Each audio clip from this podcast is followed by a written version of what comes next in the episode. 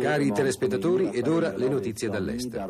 Il discorso dell'imam Khomeini, leader della rivoluzione islamica, sull'autore del libro blasfemo e anti-islamico Versetti satanici, è stato accolto con fervore in tutte le parti del mondo e specialmente da tutti i musulmani nel mondo. Il direttore del Consiglio delle Moschee della città di Bradford, in Inghilterra, ha dichiarato che è pronto ad eseguire l'ordine dell'imam Khomeini e ha dichiarato che questo ordine sarà eseguito.